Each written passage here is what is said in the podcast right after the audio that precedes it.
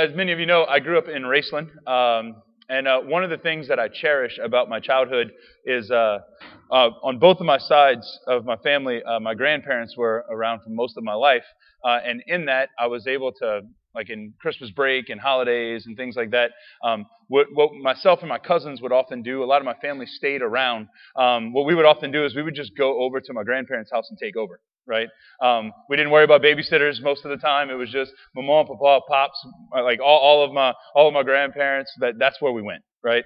Um, what we would do actually is me and my cousins, uh, we, when we started, like as we were growing up and we started learning how to use the phone and stuff like that, we would call each other and kind of coordinate. Well, hey, everybody's going to go to my mom's house on Tuesday, and we're going to just basically take over, and she's going to have 17 grandkids that are going to show up, and it's going to be a blast because we get to play and have fun and all this stuff.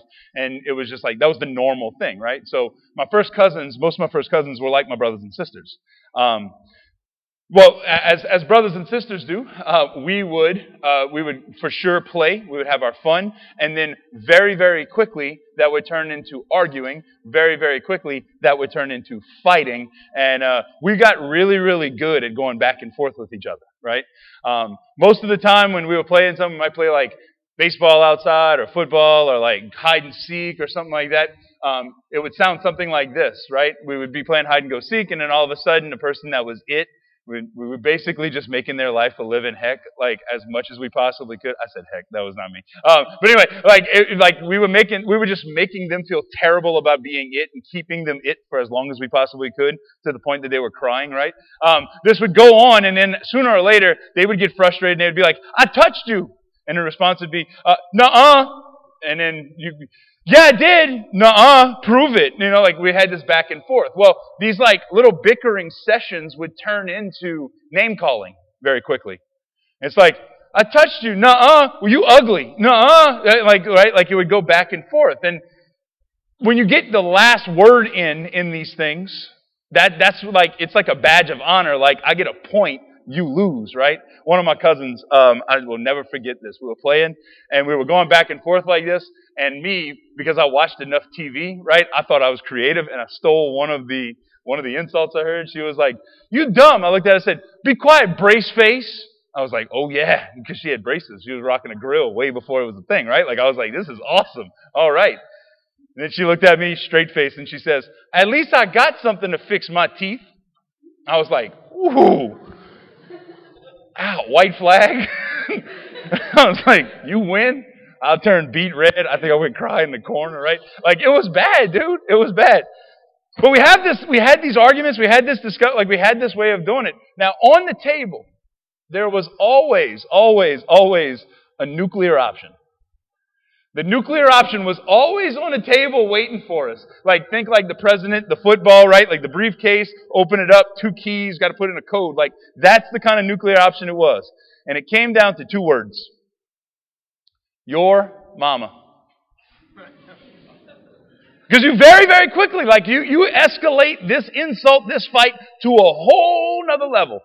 Whenever you go from insulting the person in front of you to bringing in their mama, right? Your mama's so this, your mama's so that, your mama's so dumb, your mama's so ugly, your mama's so fat, your mama's so loud. Like whatever word you want to use, right? Fill in the blank with your favorite joke at the end. But like once you say that, you have crossed the threshold and you better get ready for a fight. Like, and I'm not talking words at this point, like it's coming to blows, right? Funny part is, they would say that kind of stuff. Your mama's so loud. I'm like, she probably is. We're gonna just leave it at that. Um, but I remember this, like, it, it, and it was it was funny because the second that would happen, it was like, look, I could have a problem with my mama, but you can't. Like we get defensive at that point. We all of a sudden, at a young age, realize that, hey, when you talk about my mom, you're talking about someone that, that's close to me. You're talking about someone that means something more to me than other people, than even myself in a lot of ways. That's because at a young age, as kids, we are in touch with the indispensable role, like the, the, the intimate impact that a mom has. We're, we're in touch with something that's deep in that relationship. I think as we, as we grow older, sometimes those relationships get strained. Sometimes they just change. Sometimes there's just like things that come up that can kind of morph and, and deform that relationship. But at least when we're young, we get it. That there's something indispensable in the relationship of a mom with their child. Today, when we come to Mass, we are celebrating a feast about Mary as mother. It's Catholic Mother's Day, right? We are celebrating a feast as Mary, as the mother of God, as Jesus' mom. Because there's, and, and, and just as there's an indispensable role of a mom in our life when we're young, there's an indispensable role of a mom in our life as a Christian. I think there are a couple of things in particular. There are a couple of aspects of Mary's life, of Mary, of who she was, especially in the life of Jesus, that really speaks to us today. And I think can actually help us out as we either go forward on this pilgrimage or we going forward into the new year. The first one is Mary's an example. And now, I know, like, we, we can say, like, okay, yeah, she received, right, the Holy Spirit. Like, she was, she was this perfect example of what it looked like to pray, like, all these things. But in particular, her example formed Jesus. Like, let's think about this. Today, the gospel we heard is at the beginning of, of Luke. If we really laid out how much we know about Jesus from the time he's born to the time that he, he starts his public ministry with being baptized and going to a wedding with his mama, right? Couldn't get a date, I guess. Like whatever, like uh, like in this time, like in his first 30 years, the things we know about Jesus is is that he was born in a barn. Okay, we we know that his mom went visit her cousin. Right in the visitation, we know that an angel was the one that kind of announced his coming. We know that uh, he was presented in the temple. We know that some some stinking shepherds came see him. Some kings dropped off some presents, and that he was lost at about 12 years old. We really don't know much else about him.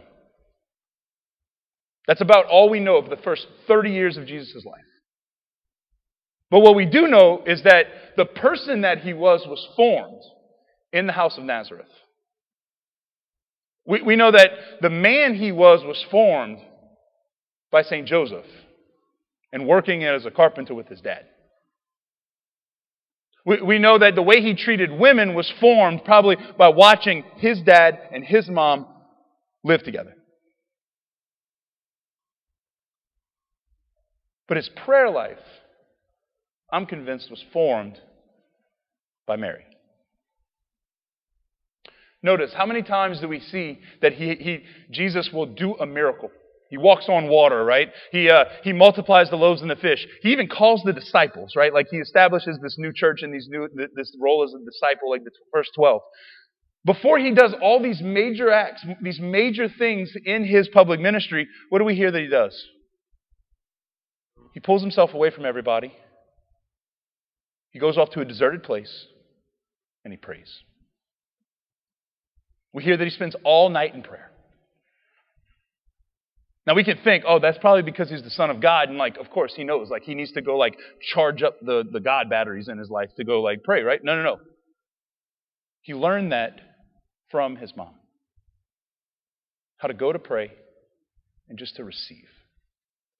Just to be in relationship with God, with the loving and good Father. Mary's an example for Jesus. Mary's an advocate. She, when, when I hear the word advocate, someone that advocates on behalf of somebody else, someone that, that encourages, someone that's like a cheerleader, someone that lifts up and that carries you through, someone that makes sure that things are going well, right? They encourage you whenever we're struggling in particular. Now, I, I, sometimes that can be, uh, I know in my own life, like, I, I, remember playing Little League. This, this is like sticks out to me like it's yesterday. I could remember where I was standing. I was playing first base in the Raceland ballpark on the biggest field there. I'm standing there. Our dugout was on the third base side across the way. I'm standing there. I'm playing in the field. It was one of those dead moments in the game where it's just kind of boring and everybody's like, I gotta sit here and watch Little League baseball, right? Like parents would just like, dying and I'm in the field and I'm sweating and aggravated and the pitcher can't throw a strike and we're all aggravated and we're all mad and all this stuff. My dad's off on the side, got his mustache, his shorts are too short, his jersey, like the whole nine, right? Like I still remember this like it was yesterday and we're standing there and I'm, I'm, I'm just like aggravated and the, the one thing I hear over, over the silence of the field is, Come on, y'all! It's my mom. And she's like standing up in the stands, just like, get ready out there. I'm like, I, I, I can't right now. Like, like, come on, dude, please. Like, just, it, it, you're embarrassing me. Mom. Sit down. So at one point, she did this for like five minutes, and I just, I'm, I'm in the field, and I just go, be quiet. That was a wrong thing to do. when I got back to the dugout, she was waiting for me with the bat. No, I'm kidding. Um, but I still remember, like, it, it was embarrassing, but it's something that she couldn't help do. Like, it was embarrassing for me as a kid, but like, I'm sitting there and I'm like, she can't help. Her, like, her love was too much, like, to shut up. Like, her, like, she just wanted to, she wanted to encourage. Whether I wanted to or not, whether I wanted to receive it or not, she was ready to encourage. She was ready to, like, cheer me on, cheer on my team. Like get us get get us kind of some kind of help, especially when we felt stale and flat. Mary's an advocate. And we know this because Mary's not afraid at any point. We, we hear that Jesus and Mary are around each other at different points, right? But, but Jesus would have seen his mom and like would have had these little private conversations about like, oh, I'm going to this place and these people rejected me. Who would have been there to, to lift them up? Keep doing what the Lord's asking you, honey. Keep doing what God wants.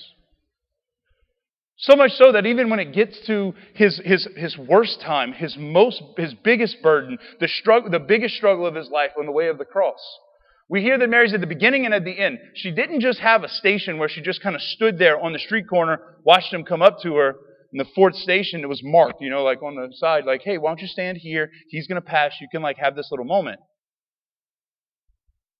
No, she was with him all the way through. She was with him all the way through the carrying of the cross, the falling, the ridicule, the spitting, the hitting, the everything. The crucifying to the end. Just keep doing what the Lord is calling you to do. Advocating on his behalf, lifting him up.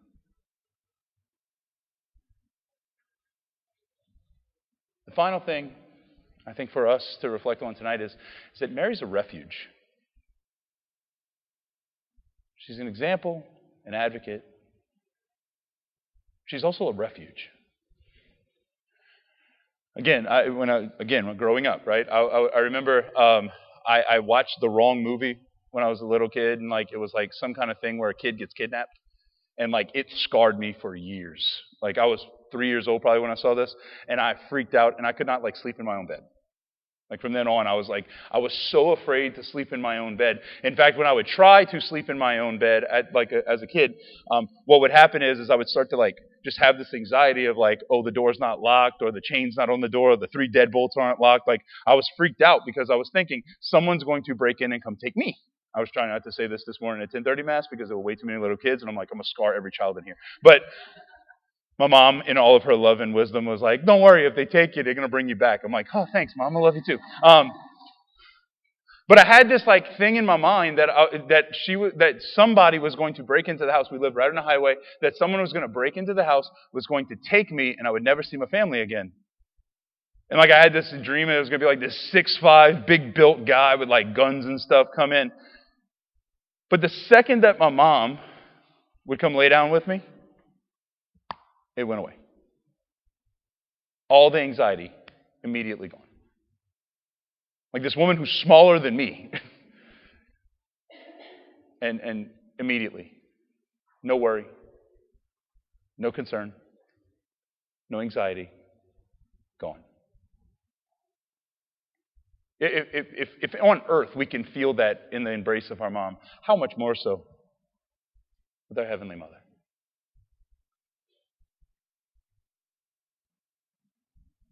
An example, an advocate, and a refuge. Today, as we come to this Mass, as we embark on a new year, as some of us embark on a, on a, on a pilgrimage, I think in a particular way we can begin this year, as we, we can begin every year, by first going to Our Lady and just asking her to meet us where we are, right here, right now. We need an example, good. We need a cheerleader, good. We need a refuge, good.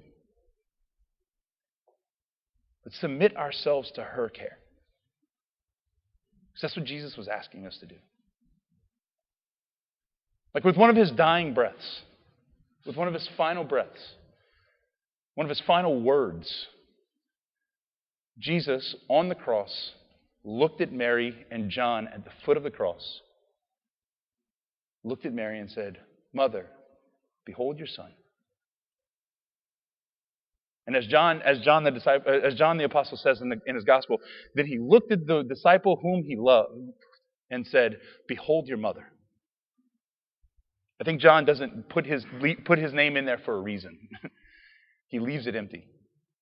John Paul II actually said something about this. In, in John Paul II, if you've ever seen his uh, coat of arms, it's a blue cross, and then in one quadrant of the blue cross, there's an M.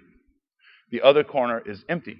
And he was asked about it, and they said, what, What's that supposed to represent? And he said, Well, Mary is always found at the foot of the cross. And he said, Well, why is there, why is there no, nothing to symbolize John? And he said, Because you're supposed to be there with her. Mary was given to each one of us as a gift. And just like any other gift that we got for Christmas, it's meant to, it, she's not meant to just be, just to stay on the side, stay wrapped up, maybe under the tree, and not used. Not, not, not embraced, not, not, not put to work. I, I, I, challenge myself with this because there's so often, whenever I'm getting ready in the morning, I grab my phone, I grab my keys, grab my rosary, nice little leather case, put it in my pocket, and then come back home at the end of the day and I put my keys up and I put my phone up, and sure enough, put the rosary in, it wasn't opened. Didn't unwrap the gift. How, how often do you run by, you pass by a rosary that either you have next to your bed, hanging from a, hanging from a, a bedpost, hanging maybe from your rearview mirror in your car, and it's turned into a decoration more than Mary's hand to hold, a direct, a direct link to our mom. May today, as we begin this new year, we begin this journey, many of us, that we, that we start right where we are. We start with what we need, ready to ask and beg Mary and beg God through her to speak to us and to meet us. We need an example, she's ready. We need an advocate, she's ready. We need a place of refuge and just to be held, again, she's ready. And today, as we come to this Mass, not only we expect to see and meet our Father, but that we know that we're in the embrace, the protection of our Blessed Mother as well. She has claimed us as her child. Let us, as a family of faith, claim her as our mother as well.